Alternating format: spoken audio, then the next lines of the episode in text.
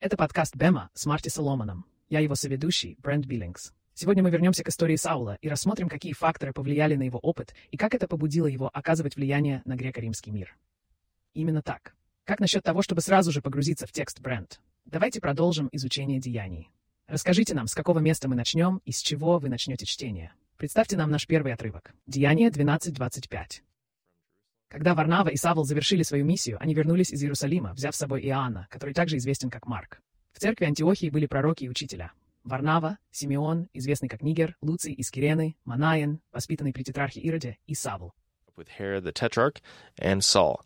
While they were worshiping the Lord and fasting, the Holy Spirit said, Когда они молились и постились, Святой Дух сказал, «Отделите для меня Варнаву и Савла для работы, которой я их призвал».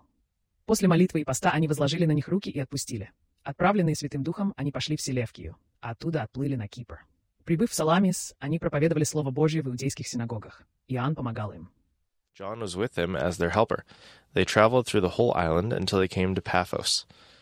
There they met a Jew. Они обошли весь остров и пришли в Пафос. Там они встретили иудейского мага и лжепророка по имени Вар Иисус, который служил проконсулу Сергию Павлу.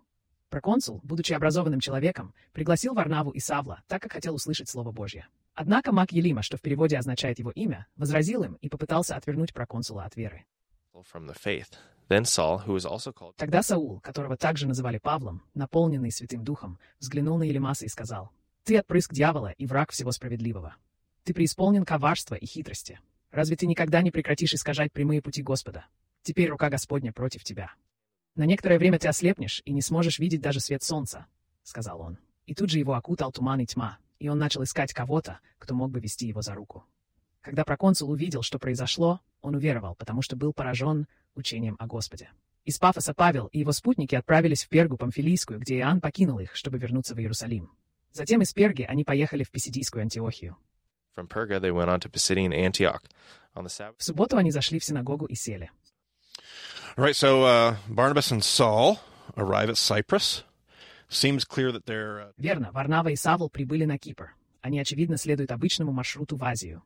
После посадки на лодку они направляются в Азию, но сначала плывут на запад, чтобы сделать привычную остановку на Кипре. Этот остров является идеальной точкой для начала их первого миссионерского путешествия. Расположенный к западу от побережья Средиземного моря, Кипр – логичная промежуточная остановка для всех кораблей, следующих из Антиохии на запад. Когда Варнава и Савл прибыли на Кипр, нам становится известно, что с ними также был Иоанн Марк. Они начали возвещать новость о новом царе и царстве в синагогах этого региона. Не создается впечатление, что они столкнулись с какими-то трудностями или что их встречали негативно среди иудейских братьев. Это будет важно в будущем. В итоге они встретили еврейского мага. Если вы задумались об этом, не кажется ли вам это немного странным, Брент? Это было странно. uh, Еврейский маг. Вам следует почесать голову, ведь это явное нарушение Торы. Маг находится на службе у римского проконсула по имени Сергий Павел. Проконсул можно сравнить с государственным секретарем. Сергий Павел – выдающаяся личность в римском мире. Некоторые считают его региональным деятелем, но большинство ученых утверждают, что проконсул выполняет имперские функции. role, the proconsul. Uh, Saul, Shaul, boldly confronts Саул, смело противостоящий греховному и обманчивому образу жизни лжепророка Елимаса, который тут же был ослеплен и погружен во тьму. Увидев это, Сергий Павел уверовал в Господа, будучи пораженным учением. Интересный момент в этой истории заключается в том, что Саул меняет свое имя. Но почему на Барнаву? Пол, почему ты решил, что он это делает, Брент? У него небольшая репутация. Конечно, я об этом не подумал. Но почему именно Пол? Почему не Джордж или кто-то другой? Ну, я не думаю, что Джордж — это очень еврейское имя. Имя Пол должно нести в себе какой-то смысл, указывать на его новое предназначение.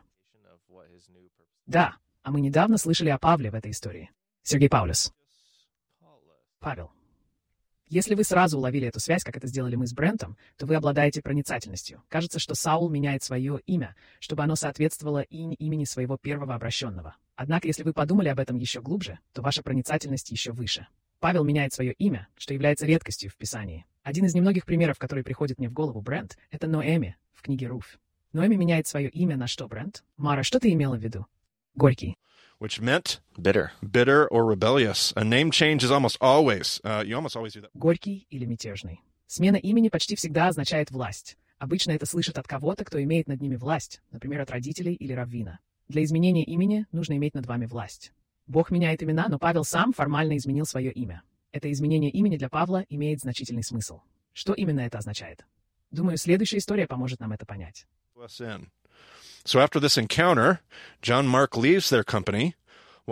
После встречи Иоанн Марк покидает компанию, а Варнава и Павел отправляются в Антиохию Писидийскую. Незнание географии Малой Азии может привести к недопониманию важной части этой истории. Взглянув на карту, читатели оригинала могут удивиться, почему они оказались именно в Писидийской Антиохии, ведь это кажется бессмысленным. Они, очевидно, направлялись в определенное место. Как думаешь, Брент? Запад. West. West to the to the bigger part of Asia, to the dominant part of Asia. Now they're headed due north into the middle of li- in literally the middle of nowhere, Asia Minor. Drastic На западе, в основной части Азии, произошло резкое изменение маршрута. Теперь они направляются на север, вглубь Малой Азии. Им придется плыть на север, чтобы достичь побережья. После достижения побережья их ждет недельный поход по местности, где нет даже дорог. Они вынуждены идти через дикую природу, далеко от проторенных путей. have Вероятно, они могли бы пересчитать встреченных людей на пальцах обеих рук. Что они там делали? Будет полезно узнать некоторые детали о Писидийской Антиохии.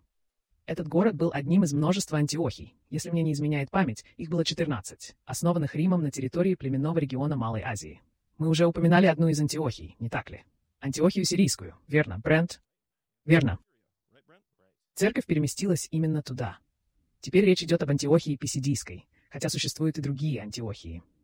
Риму всегда было сложно завоевывать примитивные племенные регионы из-за отсутствия у них имперской структуры. Гораздо проще в Пергамское царство и подчинить его. Ты ведешь бой с их армией, одерживаешь победу, покоряешь царя и захватываешь власть. В условиях племенной жизни эти могучие варварские воины были настолько опасны для римлян, что те предпочитали заключать с ними договоры, чтобы обеспечить их поддержку в регионе, вместо того, чтобы пытаться их завоевать. Как можно влиять на регион с помощью прогрессивных идей и ценностей какой-либо великой идеологии, Брент? Греко-римское мировоззрение, также известен как. The Romans planted these cities, these Antiochs. Uh, uh, these Antiochs were basically Rome on эллинизм. Римляне основали эти города. Антиохии, по сути, были Римом на стероидах. Города создавались, чтобы демонстрировать военную мощь Рима. Писидийская Антиохия отличалась тем, что ее называли миниатюрным Римом, построенным на семи холмах. В ней были почти все те же сооружения, что и в столице. Это был своего рода мини-Рим, напоминавший сам город Рим. In the archaeological ruins of Pisidian Antioch, we have found multiple references to one name of particular interest here. В археологических развалинах Писидийской Антиохии были обнаружены многочисленные упоминания про консула Сергия Павла, который занимает особое место в истории города. Именно он финансировал строительство главных городских ворот, которые являются впечатляющим сооружением. Сергий Павлус, житель Писидийской Антиохии, упоминается в одной из надписей как спонсор их установки. Причины встречи Варнавы и Павла с Сергием на Кипре остаются неизвестными. On Cyprus is unclear. Was he traveling through? Was he on assignment, vacation? Был ли он проездом, на задании или отдыхал? Мы не знаем, но следующей остановкой после его визита будет его родной город. Это заставляет меня задуматься о волнении Павла после первой встречи с новообращенным. Возможно, влияние высокопоставленного руководителя, государственного секретаря, повлияло на его миссионерскую стратегию. Был ли Павел убежден, что может достучаться до самой верхушки Рима? Стремился ли он поговорить напрямую с семьей самого кесаря? Невозможно знать наверняка, но в писаниях Павла содержится множество свидетельств, подтверждающих его теорию. Он неоднократно говорил христианам в Риме, что не может дождаться чего-то. Брент. Он не может дождаться встречи с ними. Он хочет приехать в Рим. Это была его мечта с тех пор, как он был призван, говорит он им. В книге «Деяний» мы видим, как Павел стремится попасть в Рим и решительно настраивается на встречу с кесарем. Однако, как часто бывает, у Бога свои планы. Но не будем забегать вперед. В Антиохии Писидийской происходит знаковое событие между Варнавой и Павлом, которое окажет влияние на структуру нашего Нового Завета. Я так взволнован нашим сегодняшним разговором. О боже, насколько я взволнован. Ладно, Брент, давай, прочитай нам еще. У меня есть вопрос. Хорошо, отлично. So, first of all, you're you're talking about John. Во-первых, вы упомянули Иоанна Марка. Во всем, что я читал, говорилось только об Иоанне, а именно Иоанне Марке. Откуда нам это известно? В новом переводе Нив написано Иоанн. Я предполагаю, что в старом Ниве. What is your. uh, So your new NIV. Ваш новый Нив. Что он говорит в последнем стихе 12 главы? Когда Варнава и Савл завершили свою миссию, они вернулись из Иерусалима, взяв с собой Иоанна, также известного как Марк. Вот так, Джон Марк. Понятно? Да. Он был там все время.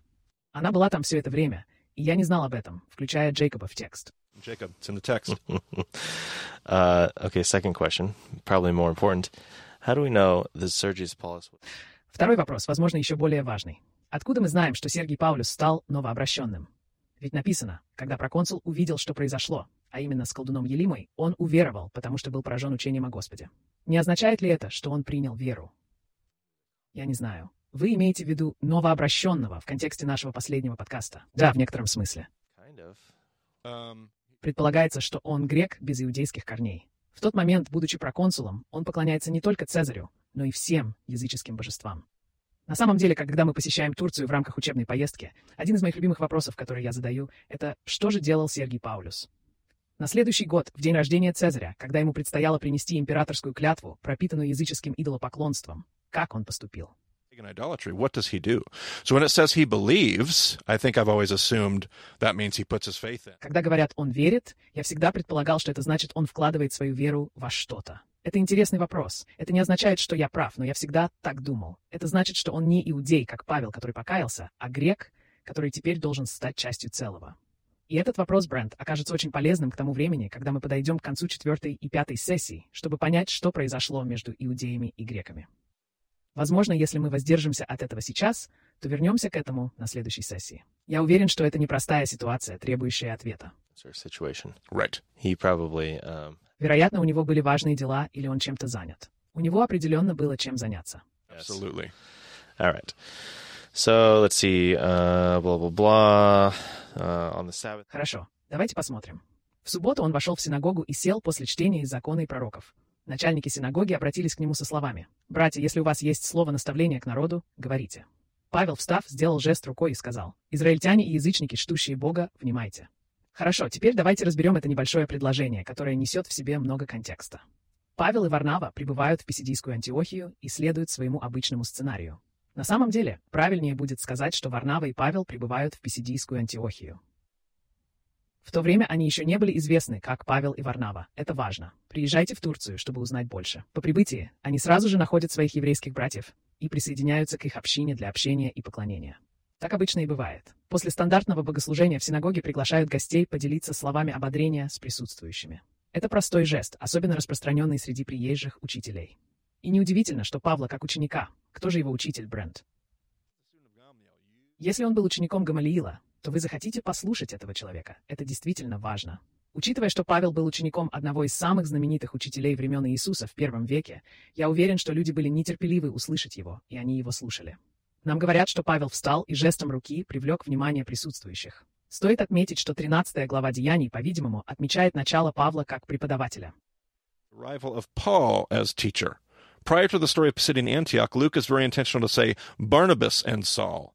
Перед рассказом о Писидийской Антиохии Лука намеренно упоминает Варнава и Савл, Варнава и Павел, что в переводе с греческого подразумевает лидерство Варнавы, так как его имя ставится на первое место. Однако после этого эпизода во всей книге Деяний, за исключением одного случая, фраза превращается в Павел и Варнава. Этот момент, по всей видимости, стал определяющим для Павла.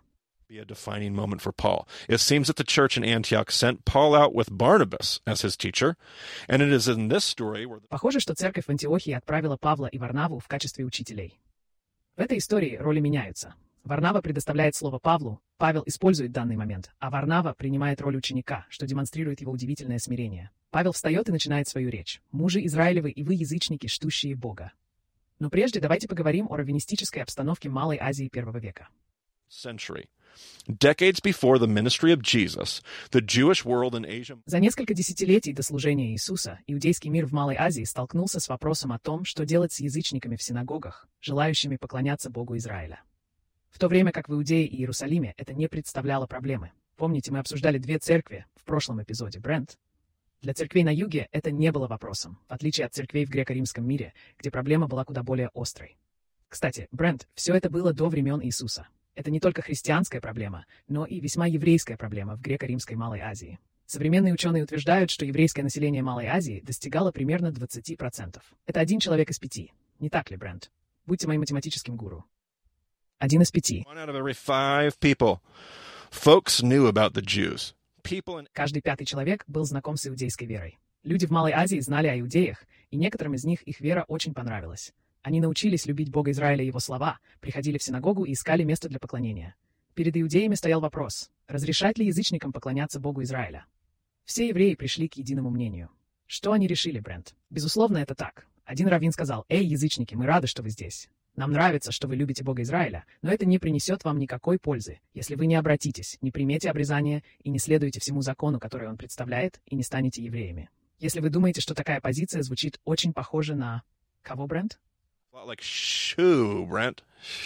Шамай смеется. Значит, вы угадали. Как звали того другого раввина? Брент? Помните, это было до времен Иисуса. Brent, remember this is before Jesus. Hillel. Парень по имени Гилель сказал, «Мы рады видеть здесь язычников и ценим вашу любовь к Богу Израиля. Приглашаем вас поклоняться Богу, и вы также можете быть оправданы. Если Авраам был оправдан верой до обрезания, то и вы можете быть оправданы. Теперь Гилель останется непоколебим в своем убеждении, что эти язычники, не так ли, Брент, они все еще не... Но все равно не еврей. Not, They're still not Jewish. they're still not Jewish, but they can still find the love of God. They were not brothers in the family of God, but they were welcome to be. Они все еще не являются евреями, но могут обрести любовь Бога. Они не братья в семье Божьей, но их принимают как дальних родственников, и Бог любит и двоюродных братьев. Это все хорошо, но как это связано с историей Антиохии Писидийской? Антиохия Писидийская расположена на окраине региона, известного как Галатия. В Азии и Малой Азии преобладало учение Гилеля, что вполне объяснимо. Еврейский мир находит свое место в римском контексте, но, конечно, склонен к исключению или интеграции. Не так ли, Брент? Включение. Конечно, это включение, но Галатия была совершенно другой страной. Это была земля Шамая. Брент, что ты можешь сказать об этом регионе? Это те, кто хочет быть оставленными в покое, возможно. Uh. Более племенные, более варварские, более деревенские, более нестандартные. Если вы Шамай, вы не поедете жить в Эфес. Вы отправитесь в путь, найдете место, где обоснуетесь, и станете в этом регионе своим послушным, преданным фарисейским бывшим «я». Вот почему Галатия привлекала людей Шамая. Галилея изначально была местом отдыха для благочестивых иудеев, а Галатия стала новым местом отдыха. Galatia is the new getaway. Yeah, absolutely. As Безусловно, как и многие другие регионы, Галатия была одним из них. Эта территория отличалась суровостью, примитивностью, извилистостью и отсталостью. Еврейское население, поселившееся там, сознательно избегало ассимиляции в римской культуре. Примитивность в том смысле, что у них нет римской роскоши, нет всего, что может предложить эллинизм. Нет театров, нет здравоохранения. They're not doing that. Right. And the six quotes from Galatian rabbis in the Mishnah Верно. В Мишне есть шесть цитат галатийских раввинов, и все они относятся к Шамаю. В результате этого аргумента в еврейском контексте на территории Малой Азии упоминаются три различные группы людей, и среди них расположена писидийская Антиохия. Это не означает, что они галаты или приверженцы Шамаю. На самом деле, если я из писидийской Антиохии, какие, по-твоему, бренд, у меня будут мировоззрения? Роман. Кто мне больше нравится, Шамай или Гилель? Ну, не Шамай, может быть, Хилел? Хорошо, потому что если я нахожусь в писидийской Антиохии, значит, я нахожусь в Римской империи. Понятно. Теперь в этом регионе будет преобладать Шамай. Если я нахожусь в писидийской Антиохии, я могу предположить, что у меня есть Гилель. Мы все еще не знаем, в какой именно синагоге мы находимся, но мы находимся на границе очень важного контекста. Есть люди, для которых евреи. Извините, мне нужна секунда, чтобы разобраться в сути некоторых из них. Get the, get the actually Безусловно. На самом деле, это очень важная часть того, почему мне нравится этот разговор. Я так взволнован. Это сложно осмыслить, но это может радикально изменить наше понимание контекста Нового Завета. И это замечательно. У меня обязательно будет карта. Марти сказал, что я могу иметь карту, так что я обязательно приготовлю карту для вас. Мне это нужно. Это будет лучше, чем карта, на которую сейчас смотрит Марти. Да, хорошо. Мы должны сделать это максимально понятным. Хорошо. Есть люди, которых евреи называют братьями. Итак, Брент, как вы думаете, кто они? You suppose that are Brent? That's the Jews. That's just Jews, right? Это касается только евреев. В раввинистической литературе они всегда упоминают детей Авраама. Под братьями подразумеваются еврейские братья. Дети Авраама — это термин, который, как вы думаете, Брент, кому присвоен? Who do you think, Brent? well, Наверное, они не совсем евреи. Хорошо, хорошо. Ты правильно мыслишь. strictly Jews. Okay, but good. You're thinking right. It's hard to imagine Однако, трудно представить, что они объединятся с потомками Измаила. the descendants of Ishmael, though. No. Okay, but you're thinking. You're thinking. Нет, вы правы. Дети Авраама — это термин, используемый для обозначения прозелитов. Это новообращенные, которые не родились евреями, но решили принять обрезание, следовать законам и стать полноправными евреями. Хорошо. Кто такие братья Брент? Сами евреи. Итак, дети Авраама, также известные как Биней Авраам, это новообращенные в иудаизм, так сказать, приемные сыновья. Okay. Adopted Converts. sons, you might say. Absolutely. And then Абсолютно верно. Затем появилась группа людей, которых по-гречески называли теосебами, что мы видим в Евангелии от Луки. Этот термин означает «богобоязненные» или «благочестивые язычники». Среди иудеев шли споры о том, к какой категории их отнести. Брент, не возникло ли у них путаницы с иудеями? Нет. Были ли они в замешательстве по поводу прозелитов? Кого они перепутали? Язычники. Богобоязненные язычники. Что делать с теосабами? Как поступить с богобоязненными язычниками? Все пришли к согласию относительно братьев и детей Авраама, но вопрос о теосабах остается открытым. Невозможно точно определить позицию синагоги в Писидийской Антиохии, однако можно с уверенностью утверждать, что культурные споры там были острыми. Они находились на самой границе Галатии. Известно также, что независимо от занимаемой позиции, Павел неоднократно упоминал о присутствии всех трех групп. Он только что закончил говорить «братья», и что он сказал? Какой это был термин? Вы, язычники, поклоняетесь Богу. All right. So yes, uh, where's my quote there? Men of Israel, and you Gentiles. Хорошо. Да. Где моя цитата? Вот она. «Мужи израильские и вы, язычники, поклоняющиеся Богу». Здесь упомянуты все три группы. Позже Павел скажет, мы уже готовы услышать. Брент, прочитай это. Израильтяне и вы язычники. И это действительно нужно перевести правильно. То, что мы только что прочитали. Израильтяне и вы язычники, поклоняющиеся Богу. Павел упомянет позже в Деяниях 13-26. Если это переведено правильно, как в старой версии Нивел, 84. NIV 84 edition. It will read, brothers, comma, children of Abraham, Она будет гласить «Братья, дети Авраама, и вы, богобоязненные язычники». «Братья, дети Авраама, и вы, богобоязненные язычники». Что означает 26 стих в новом переводе Нив? У него просто в начале нет братьев. Именно так. Это избавляет от мысли, что это лишнее и повторяющееся. Нам не нужно включать это сюда, но оно должно быть переведено как «братья, потомки Авраама, и вы, богобоязненные язычники». Братья — это первая группа, о которой шла речь. Верно, Брент? Евреи, дети Авраама, вторая группа. Превращение. Вы благочестивые язычники, третья группа. Gentiles, group three, Theosebes. Theosebes. God, Paul has some good news. У Павла есть отличные новости. Евангелие, способное взбудоражить всех вокруг. Я только что услышал замечательную фразу, которую никогда ранее не слышал. Мне она очень понравилась. Она не совсем уместна, но все же кто-то сказал мне, если ты собираешься помешивать в кастрюле, то должен облизать ложку. Это было для меня открытием. Просто великолепно. Это действительно так. Именно это Павел и собирается испытать. Он намерен всколыхнуть богословский мир. Какой будет их реакция? Я думаю, нас могут ждать сюрпризы. Брент, не мог бы ты прочитать нам следующий отрывок из Деяний 13? Давайте внимательно послушаем. Let's listen to this ex- this experience. All right. So picking up here. Хорошо, продолжим. Встав, Павел жестом руки призвал внимание и сказал, «Израильтяне и язычники, штущие Бога, внемлите мне. Бог народа Израиля избрал наших предков. В Египте он с могущественной силой сделал народ процветающим. Из этой страны он вывел их. Примерно 40 лет он терпеливо относился к их поведению в пустыне. Павел выразился очень великодушно. Абсолютно. Это еврейский юмор в лучшем его проявлении. Uh, Да, он изгнал семь народов в Ханаане, передав их землю в наследие своему народу. Все это заняло около 450 лет. После этого Бог поставил им судей до времени пророка Самуила.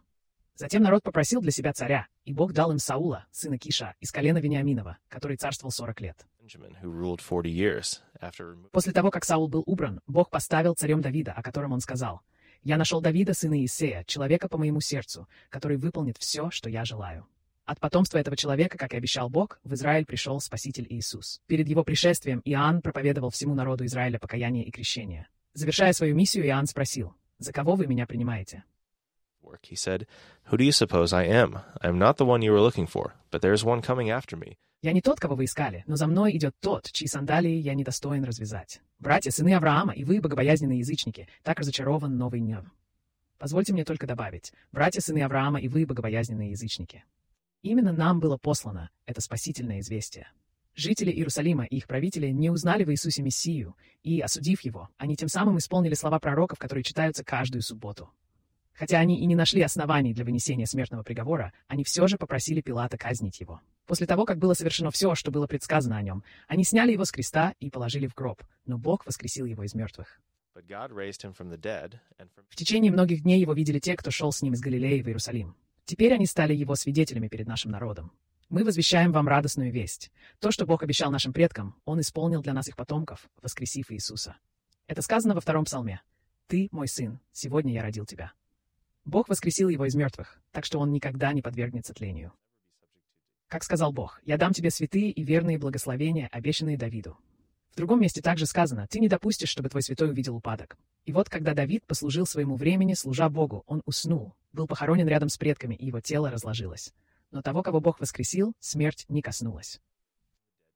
Итак, друзья мои, я хочу, чтобы вы знали, через Иисуса вам возвещено прощение грехов. Через Него каждый верующий освобождается от всех грехов, оправдание которых вы не могли получить по закону Моисея. Будьте осторожны, чтобы с вами не произошло то, о чем предупреждали пророки. Смотрите, скептики, удивляйтесь и теряйтесь, ибо я совершу в ваши дни дело, в которое вы никогда не поверите, даже если кто-то расскажет вам об этом. Хорошо. Павел встает и обращается к разношерстной толпе, состоящей из трех групп людей – иудеев, новообращенных и богобоязненных язычников, известных как теосевы. Он делится учением, которое захватывает воображение, в характерной для книги «Деяний» манере. Павел начинает с рассказа об истории иудейского народа, что помогает ему донести свою мысль. Он не приукрашивает историю своих соотечественников-иудеев. Он рассказывает историю упрямого народа, освобожденного из Египта, и о том, как, по вашим словам, Брент, Бог должен был. О, что я сказал? Ах да, подождите, он терпел их поведение в пустыне. Right. Con-. Именно так. Я думаю, что в этом есть доля юмора. Предполагаю, что слушатели посмеялись бы. Не думаю, что Пол выступал слишком резко, раздраженно или вспыльчиво. Он просто излагал факты. Вероятно, евреи в аудитории подумали, да, безусловно. Это отражает их поведение и помогает им обрести свое наследие. Он резюмирует историю судей и Шаула как их первого царя, намекая на разочаровывающую историю, которая стала основой правления Саула. Он упоминает высшую точку истории иудаизма, особенно в первом веке, говоря о царстве Давида, который был царем по сердцу Божьему. Кстати, говорят, что Саул правил 40 лет. Но правда ли, что Саул правил ровно 40 лет? Я этого не понимал. 40 years? Yes. Я не знаю, актуально ли это сегодня 40 лет. Конечно, это довольно интересно. Я понимаю. Из этой истории следует, что Павел устанавливает прямую связь между Иисусом и Давидом, а также с деятельностью Иоанна Крестителя. Он говорит о мессианском призвании обоих и намекает на то, что Иисус является Мессией. Затем он указывает на то, как руководители иудаизма, и здесь стоит обратить внимание на иудеев, а не только на евреев, не признали Иисуса и совершили роковую ошибку, предав его смерти. Павел также говорит о воскресении и пришествии Царства Божьего. Затем Павел возвращается к удивительной истории о воскресении и обучает, используя серию блестящих цитат из Ремеза, которые сами по себе представляют собой проповедь. Все наши слушатели еще в третьем занятии были ознакомлены с Пардес, Пишат Ремез Драш. Вы уже знаете, как работает эта методика. Теперь обратите внимание на проповедь Павла. Я не буду анализировать ее здесь, у меня нет на это времени, но вы можете самостоятельно рассмотреть все эти отсылки, которые Павел использует в своей проповеди. that Paul has in his sermon. Go back and look at the context and look at the brilliant sermon that Вернитесь назад и взгляните на контекст. Обратите внимание на глубину проповеди Павла, которая скрыта за его очевидным посланием. Это действительно впечатляет. Павел — гений, и он завершает свою проповедь прямолинейным и сложным приложением. Задача еврейского народа — продолжать эту историю и нести миссию прощения грехов. Он предостерегает, что пренебрежение этим призванием приведет к тому, что они станут глупцами и насмешниками, описанными в псалмах. Послание Павла было направлено прежде всего к иудеям, присутствующим на собрании. Несмотря на то, что Павел обращался ко всем собравшимся, его первая проповедь в тот день была предназначена для иудейской аудитории. Он рассказывал об истории евреев и о том, как Иисус вписывается в великую историю Бога. В своем рассказе он постоянно использовал слова «мы», имея в виду еврейский народ, говоря «наших», «их», «мы», «они», подчеркивая связь с еврейской историей. В течение всего рассказа он постоянно употребляет слово «мы», имея в виду еврейский народ. «Именно нам, — говорит Павел, — именно нам предназначено это послание». Кто такие мы, Брент? К евреям, Brent. Uh, to the Jews. To the Jews. Paul's point is к иудеям. Павел говорит о том, что это их история и их призвание достойно нести эту историю. Второй момент, на который я хочу обратить внимание, заключается в том, что Павел, безусловно, не избегает риска в своей первой публичной проповеди. Он страстный проповедник с первого дня. Как еврейский учитель, обучавшийся у Гамалиила, он напрямую обращается к еврейской аудитории, не пытаясь смягчить свои слова. Он говорит о происхождении упрямого народа. Он критикует их руководство за слепоту к Божьим замыслам. Он даже заканчивает проповедь мощным призывом. Не будьте насмешливыми дураками. Павел не стремится завести или сохранить друзей. Как вы думаете, какая была реакция людей на эту проповедь в тот день в Антиохии Писидийской? Вы считаете, что она им понравилась? Они приняли его с распростертыми объятиями. Конечно, вы этого не сделали, потому что вас всю жизнь учили, что эти глупые иудеи ненавидят Евангелие и все, что связано с Иисусом, и отвергают Павла, куда бы он ни пошел. К сожалению, вас учили неправильно. Брент, прочитайте мне следующие несколько стихов из Деяний 13. In Acts 13. As Paul and Barnabas were leaving the synagogue, Когда Павел и Варнава вышли из синагоги, народ попросил их продолжить обсуждение на следующую субботу. После разгона общины многие иудеи и прозелиты последовали за Павлом и Варнавой. Они общались с ними и призывали оставаться в благодати Божьей. NIV. Хорошо, я собираюсь прочесть это из моего старого издания NEV. Слушайте, когда они уходили, люди просили рассказать им об этом в следующую субботу. После разгона собрания синагоги, многие иудеи и приверженцы... Что такое бренд? And devout, what, Brent? Converts Converts to Judaism followed. So there's group one and two.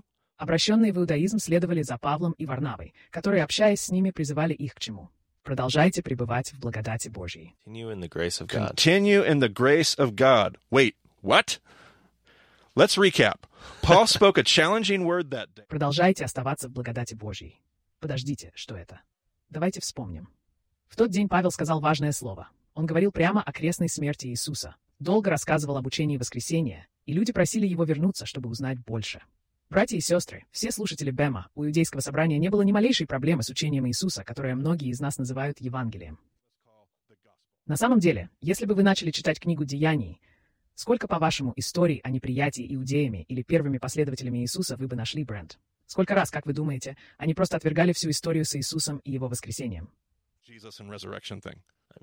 Даже Павел сказал, что правители не признали его и предали смерти, а других здесь не упоминается. Конечно. Вы думаете, мы найдем это во всей книге Деяний? Да, хорошо. Что их может расстроить? Если не Иисус, ни воскресение, ни распятие, то что? Они не расстроятся из-за Евангелия. У них нет проблем с Иисусом. Нельзя об этом не говорить, это часто упоминается в новозаветной богословии. Все это здесь, прямо перед нами на страницах Деяний.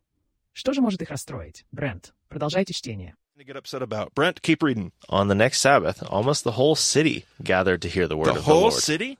В следующую субботу почти весь город собрался послушать Слово Господня. Весь город. Весь город Писидийской Антиохии, примерно 8 тысяч человек. Не уверен, следует ли воспринимать это буквально, но представьте, весь город. Вау. Представь, Брент, как ты бы почувствовал себя. Все мы любим говорить о хорошем, не правда ли? Мы обсуждаем церковь, и мне нравится задавать вопрос, как бы вы почувствовали себя, если бы весь ваш город пришел в церковь? Люди висели бы в окнах, сидели на полу, заполняли коридоры и переполненные комнаты. Они находятся на парковке. На прошлой неделе ваша церковь собиралась в кофейне, а на этой — на футбольном стадионе. Мы все так говорим, о, это бы нам понравилось. Нет, не понравилось бы. Вас бы раздражали все эти грязные мелкие пришельцы. Ладно, продолжайте читать. В следующую субботу почти весь город собрался послушать Слово Господне. Выслушайте ответ, пожалуйста. Когда иудеи увидели толпу, их охватила ревность. Они начали возражать против слов Павла и обрушивать на него оскорбления. Не стоит их критиковать за это. Каждый из нас поступил бы точно так же. Продолжайте. Весь город. Вы, наверное, шутите. Ладно. Продолжайте. Тогда Павел и Варнава смело ответили. Сначала мы должны были проповедовать вам Слово Божье. Но поскольку вы отвергаете его и не считаете себя достойными вечной жизни, мы обратимся к другим. О, черт, ладно, поехали. Поскольку вы отвергаете это и не считаете себя достойными вечной жизни, мы обратимся к язычникам. Ведь так повелел нам Господь. Я сделал вас светом для язычников, чтобы вы несли спасение до края земли. Что и кому повелел Господь? Мы? Мы а кто мы такие? Евреи. The Jews. the Jews. And since you don't want, Поскольку вы не хотите делать то, о чем нас просил Бог, мы должны обратиться к язычникам. Это не потому, что вы отвергли нас, а потому, что Бог всегда говорил нам, что мы должны это делать. Вот в чем суть истории. Продолжим. ahead. Gentiles Услышав это, язычники обрадовались и почтили Слово Господне, и все, кто были предназначены к вечной жизни, уверовали. Слово Господне распространилось по всей области. Иудейские начальники подстрекали богобоязненных женщин и знатных мужчин города, и они подняли гонение на Павла и Варнаву, изгнав их из города. Они отряхнули пыль со своих ног как предостережение и отправились в Иконию. Ученики были полны радости и Святого Духа. Эта история будет продолжаться до конца главы и в следующей, когда они отправятся в Иконии, затем в Листру и Дербе, продолжая распространение вести. Мы не будем подробно останавливаться на этом, но вы можете прочитать об этом сами, узнать о методах, которые они использовали, путешествуя по разным местам. Давайте подведем итоги. Этой группе религиозных поклонников было сложно принять тот факт, что все эти люди, о которых вы, наверное, знаете, Брент, Мы все знаем таких людей, кем бы они ни были для нас. Эти люди могли быть приняты в семью Божью, несмотря на продолжающиеся споры между Шамаем и Гилелем о роли оправдания в жизни верующих. Ни один раввин не считал, что язычник может стать полноправным детям Божьим. Изначально этот вопрос их заинтересовал. Однако, когда они увидели, что на следующей неделе синагога наполнилась язычниками, они не смогли продолжать. Павел и Варнава обратились к братьям с этим посланием. Они передали послание, о котором упоминали на прошлой неделе. Это их миссия, которую они призваны нести в мир. Это то, что Бог всегда предназначал. Но поскольку они отказываются участвовать в великом замысле Божьем, или другими словами, поскольку вы считаете себя недостойными вечной жизни, Павел и Варнава теперь должны сосредоточиться на возвещении благой вести. Если народ Божий отклоняет свое предназначение, Павел и Варнава возьмут его на себя.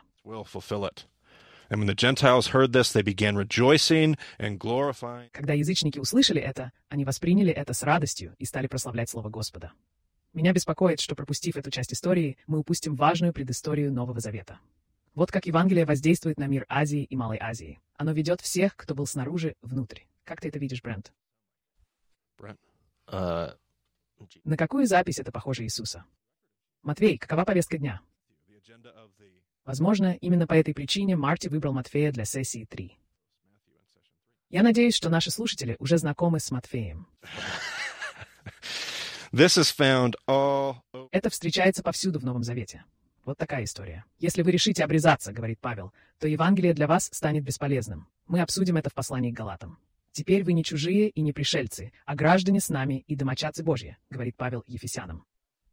Paul said to the Ephesians.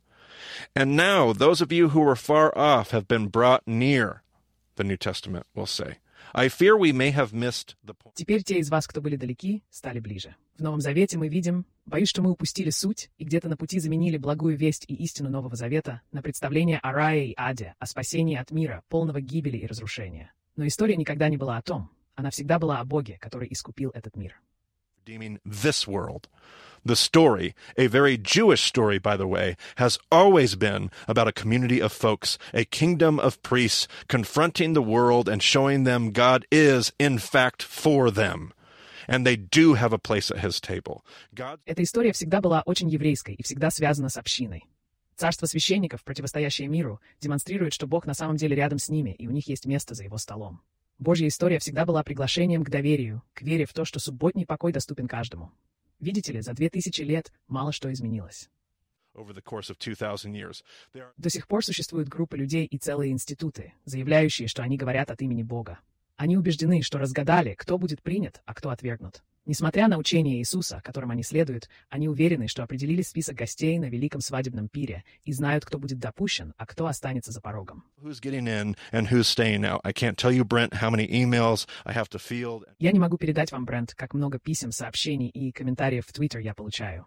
Хорошо, но эта группа все еще не функционирует, верно? Мы поняли. Но вы не утверждаете, что эта группа активна. Она все еще не в деле. Есть даже люди, которые говорят, что Евангелие предназначено для всех. Пока ваша синагога не наполнится людьми, которые отличаются от вас, или пока несколько таких людей не придут и не сядут в первом ряду вашей церкви, вы не увидите полной картины. У каждого из нас есть такие люди.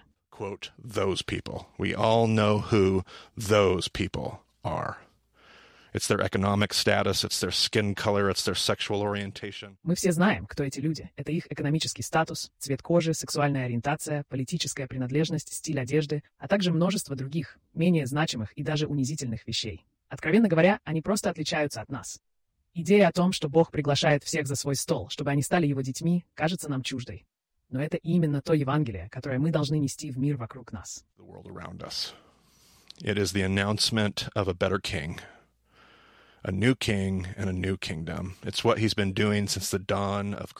Это объявление о величайшем царе, о новом царе и новом царстве. Это то, что он делал с начала создания мира. Это история, которую он повествовал все это время. Она напоминает нам о первой главе бытия и о начальных этапах нашего путешествия. Я думаю, что он с надеждой и со слезами на глазах ждет, что мы, живущие сегодня, будем достаточно смиренны, чтобы принять это. Нам еще многое предстоит обсудить с Брентом, но пока что на этом можно остановиться. Place to end for today. well, in the interest of me doing my typical thing and uh, coming around to the uh, end of your Для того, чтобы я мог заниматься своими обычными делами и дослушать до конца ваш увлекательный подкаст, у меня есть один совершенно незначительный вопрос. В книге написано, иудейские вожди подстрекали богобоязненных женщин и знатных мужчин города. Что это значит? Потому что мне кажется, что это выражено несколько странно. Там есть несколько хороших бесед. Повторите, пожалуйста, как это сформулировано в вашем переводе. Иудейские вожди подстрекали богобоязненных женщин и знатных мужчин города. Men of the city. Okay, so they're going a- they're going after the Итак, они следуют за лидерами римской культуры. Мне кажется, я всегда хотел прочесть об этом, потому что, возможно, существует некий контекст, о котором мы даже не подозреваем, объясняющий, почему они обратились к этой группе. Кажется, они пытаются сказать, слушайте, если это правда, то вы готовы отказаться от своей греко-римской опоры. Если весь город... Скажите, каковы будут чувства Рима, если весь город соберется в синагоге? Синагога, в которой утверждают, что нельзя поклоняться кесарю, воспринимается римлянами как проявление непатриотизма. Я считаю, что если они захотят подорвать это движение, то для них это будет несложно. Они могут отправиться в Рим и сказать, эти люди даже не уважают Рим. Готовы ли вы потерять свою поддержку здесь? Они обращаются к богобоязненным, ведь им нужно обратиться к грекам, чтобы помочь запустить движение. Они обращаются к благочестивым женщинам, занимающим высокий социальный статус, и к лидерам, поскольку именно эти люди могут разрешить этот вопрос и оказать значительное влияние. Вот как я это понимаю. Возможно, тут есть что-то еще, но это действительно замечательное выражение, которое я хотел пропустить, но вы меня заставили обратить на него внимание. Ну, это то, что мне нравится делать. Это то, чем мы занимаемся. Задаем хорошие вопросы и работаем с текстом. Хорошо. Если у вас возникнут вопросы, посетите сайт bimodiscipleship.com. На странице контактов вы можете написать нам, и Марти будет рад ответить на ваши вопросы и помочь разобраться в материале. Мы с удовольствием погружаемся в тексты, чтобы осветить все детали. Мы убеждены, что каждое слово имеет значение и не написано зря. И хотя в подкасте мы не можем остановиться на каждом слове, мы стремимся изучать их все и делать это вместе с вами. So. Спасибо, что присоединились к нам в сегодняшнем подкасте Бема. До скорых встреч в эфире.